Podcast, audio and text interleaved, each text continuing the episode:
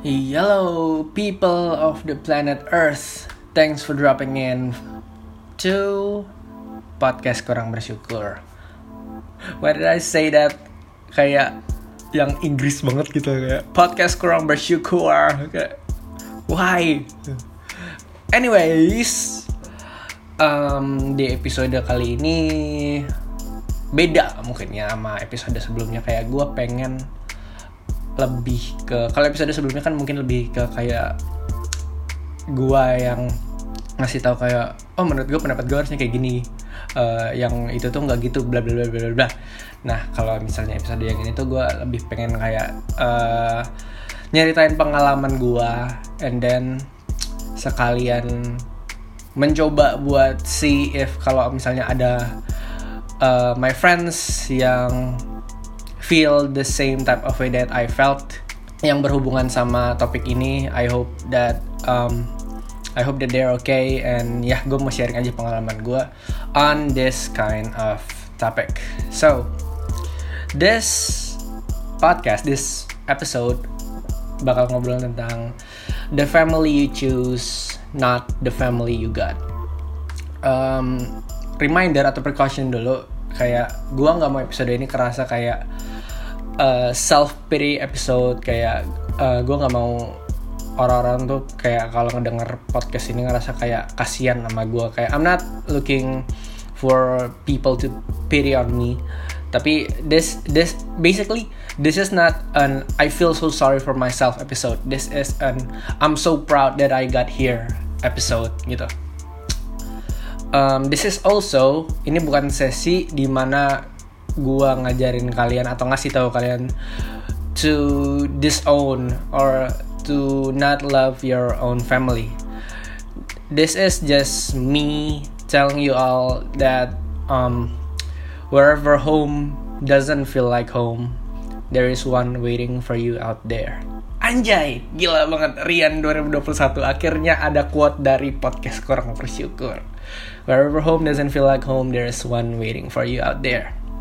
So, anyway, um, it's hard. Sebenarnya kalau kita ngomongin topik soal keluarga itu it's always sensitive karena keluarga adalah tempat yang harusnya jadi uh, rumah kita.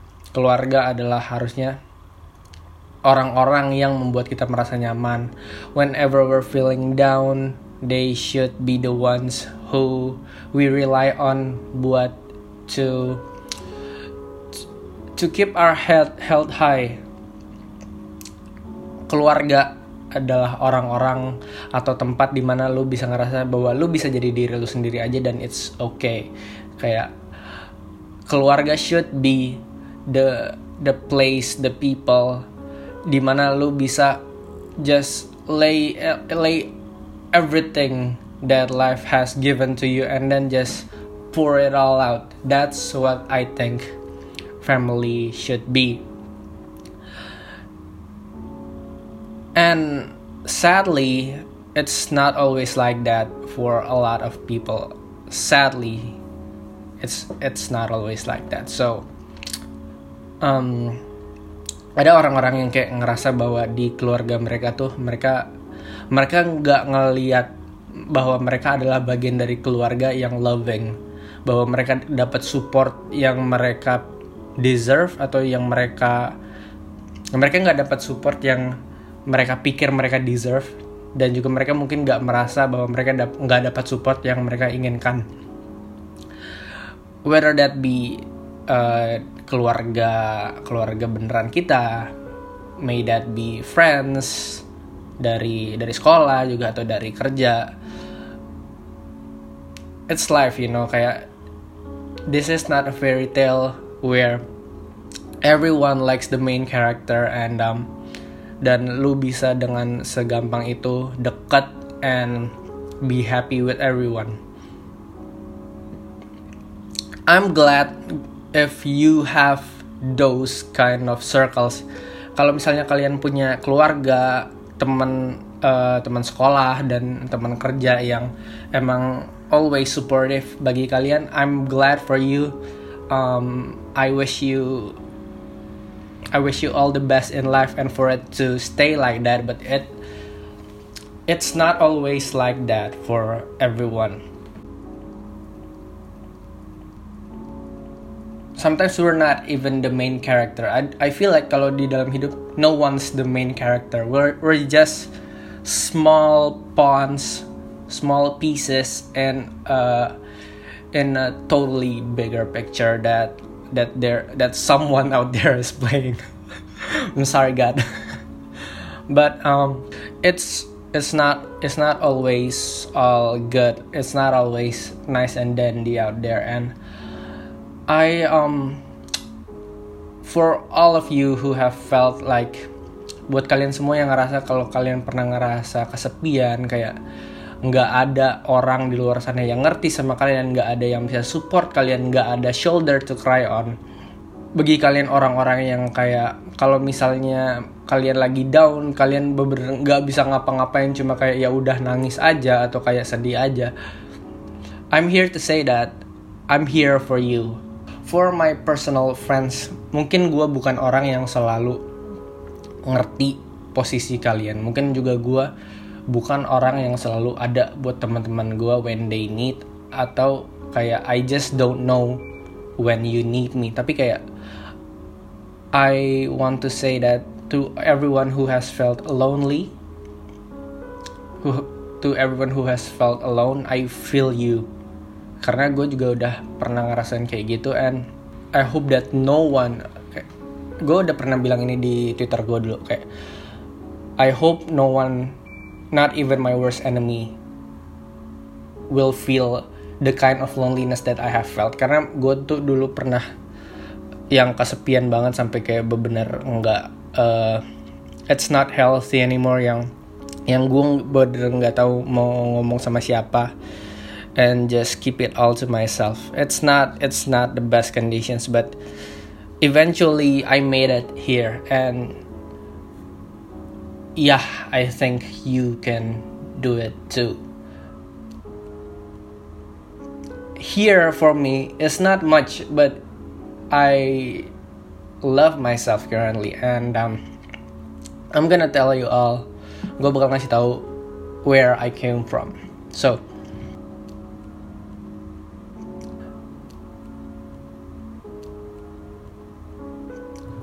gue nggak ngerasa bahwa gue dilahirkan di keluarga yang loving.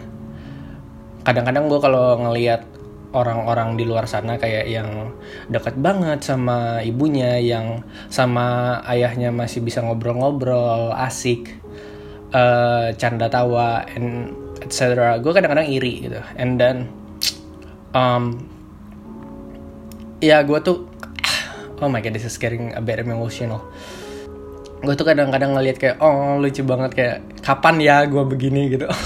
No Ryan dong bisa. Oke so ya kadang-kadang gue kayak gitu gue ngerasa uh, iri in a good way kayak oh my god I wanna be you. Tiap kali gue ngeliat orang-orang yang dekat sama keluarganya yang mereka in a very loving family gitu. Dan gue tiap kali ada hari-hari spesial kayak hari ibu, hari hari ayah, gue di situ tuh nggak pernah yang kayak uh, selalu ngegede-gedein hari itu kayak and those days are hard for me. Karena di di saat teman-teman gue di situ ngeposting kayak uh, papa happy father's day kayak atau kayak mom happy happy mother's day you're the best you're the best mother in the world gitu. Gue tuh kadang-kadang suka ngerasa kayak um, oh my god you're so lucky uh, to have these people in your life. Di mana gue kayak di situ uh, I don't feel that love you know? Kayak karena gue sama sama orang tua gue nggak dekat sama sekali. And yeah I um I don't wanna make it sad but I I don't feel loved by my family. Yeah, so friends have been my number one happy happy place. I have always put friends above everything else. Gue selalu naruh temen jadi prioritas nomor satu gue di atas semuanya. Uh, this is this is terrible but kayak prioritas gua for doing things probably number number one number one friends number two would be myself. Number three uh, Tuhan maybe. I don't know. And then number four is family. Karena gue yang dari kecil merasa nggak pernah ditemenin sama orang tua gue. Akhirnya gue mencari pelampiasan ke teman-teman gue. Dong kayak I always try my best for them. I always try to um, seem happy and chirpy in front in front of them. Biar mereka juga ngerasa kayak oh asik temenan sama si Rian nih. Uh, biar kayak oh gue mau deh temenan sama si Rian. And gue selalu kayak gitu di kehidupan gue ya. Kayak friends are always number one. Dan mungkin nggak selalu kelihatan di kehidupan gue kalau ih apaan sih Rian friends number one? Padahal kemarin dia gini-giniin gue kayak I want you all to know teman-teman gue yang paling dekat sama gue I would do anything for you if you need me to. Kadang-kadang gue gini kadang-kadang gue bilang kalau dikasih sesuatu sama teman gue gue selalu menerima because karena kalau misalnya I know kalau misalnya mereka di posisi butuh gue, gue bakal bantuin mereka sebisa gue mungkin juga. Jadi kayak you know gue mau kayak ada hubungan yang uh, saling reciprocate effort yang dikasih satu sama lain gitu.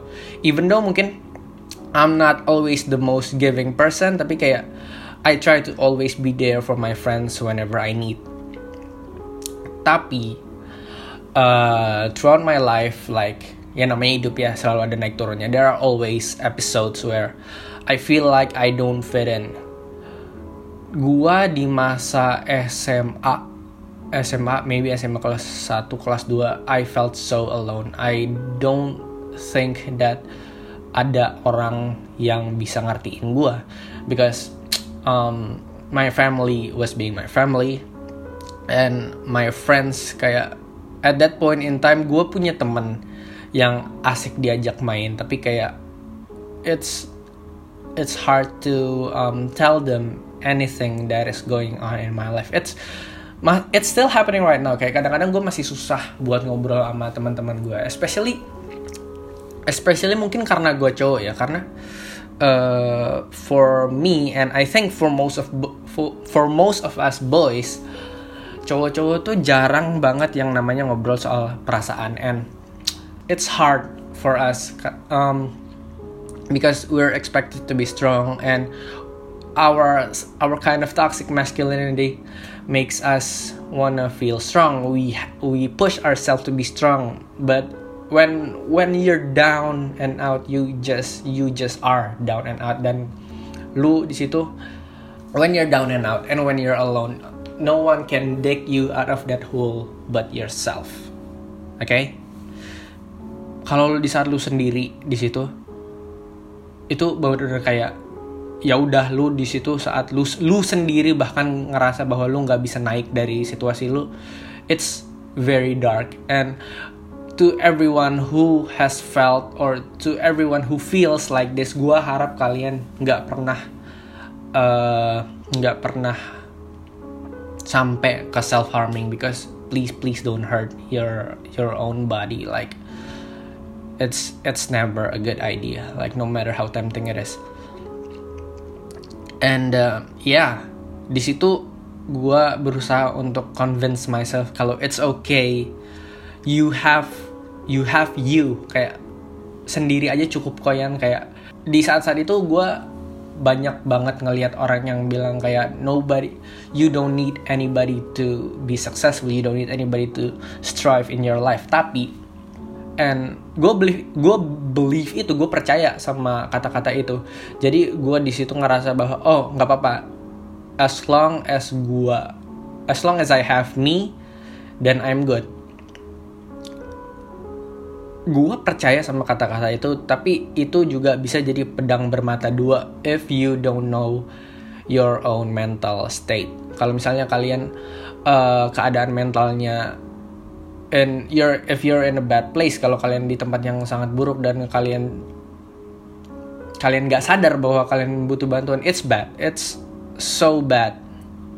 Um sometimes sumpah gue tuh gue tuh kalau misalnya lagi di posisi-posisi gitu tuh gue pengen ngomong sama orang. Cuma kayak ah gue nggak ngerti ya I feel like gue orang yang cukup vokal buat ngobrol sama teman-teman gue kayak gue ngerasa kayak I am a very talkative person. Gue ngerasa bahwa gue selalu komunikasi. Gue selalu berisik tiap kali tiap kali ngobrol sama teman-teman gue tapi kayak to really talk about what I'm feeling to really talk about what I think gue agak sedikit preservative ya. Agak agak reserved kalau ngomongin soal itu karena I don't know.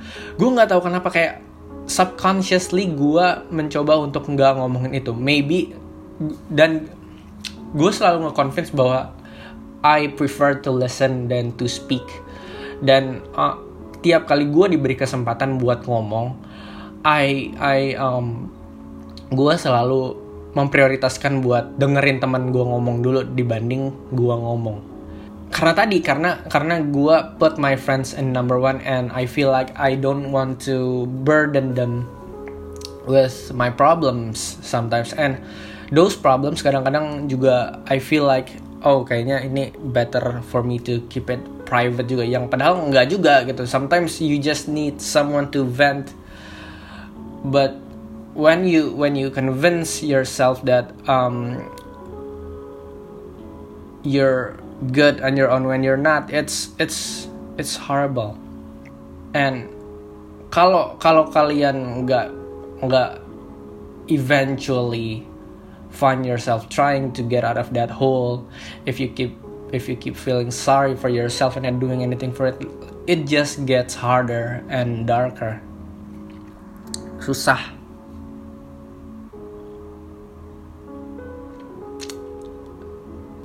and then fortunately I met the right people.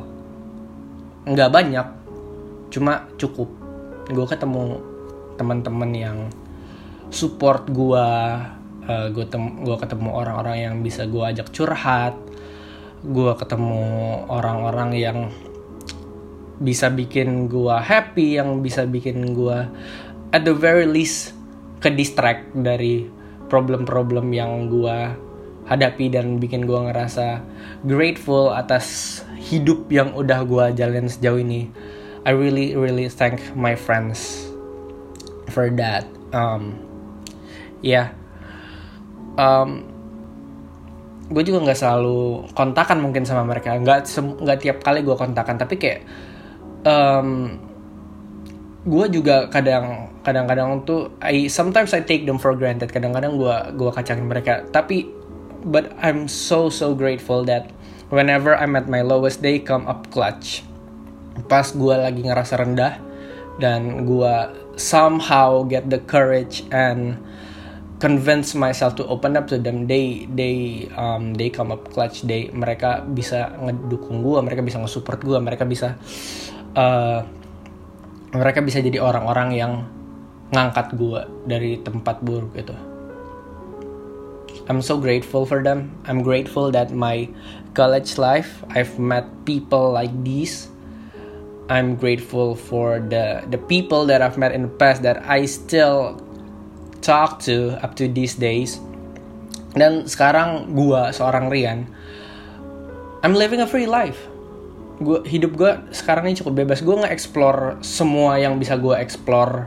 Kapan pun gua pengen nge-explore, gua bisa ngelakuin apa aja yang gua mau because life was life was a bit of a cage for me. Dan sekarang gue bisa ngelakuin apa aja yang gue mau. Kalau misalnya gue pengen traveling jauh sendiri gue bisa. Sekarang gue mau head on beli barang-barang yang bikin gue happy gue bisa. Karena um, now because of them I feel a lot more confident. I feel a lot more happy. I feel a lot more safe. I I know that there is a home waiting for me whenever I need them.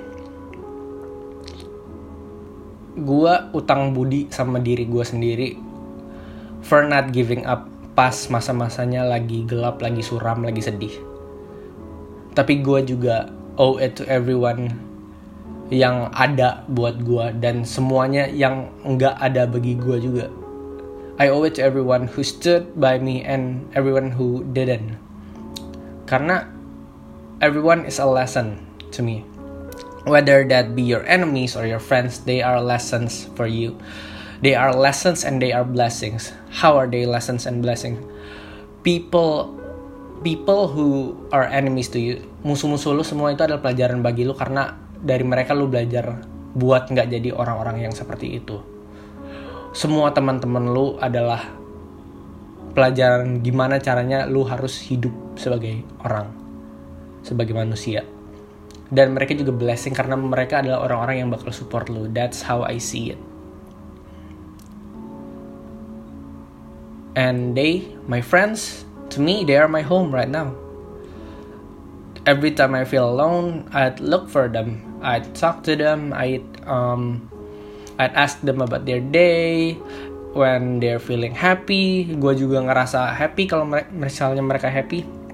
Gue juga ngerasa seneng kalau mereka lagi bahagia juga. It's the simple things. It's just find the right people for yourself.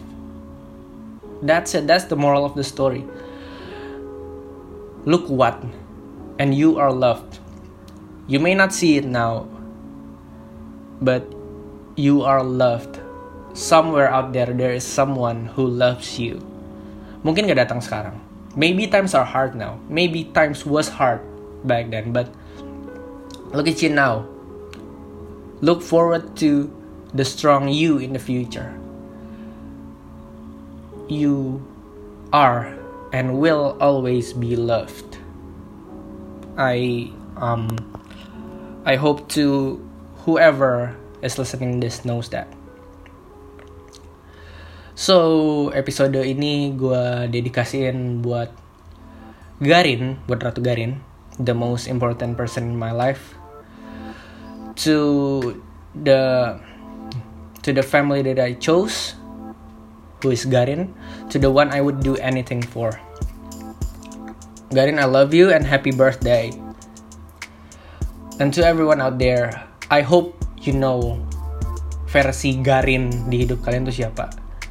Because bakal selalu ada seorang Garin buat semua orang di luar sana. To everyone of you you have a Garin. You have a Garin in your life. And gue harap kalian tahu bahwa kalian punya orang kayak gitu di hidup kalian. So this has been podcast kurang bersyukur yang episode kali ini mostly bersyukur. And I will see you all in the next episode. Thanks y'all. Ryan signing out.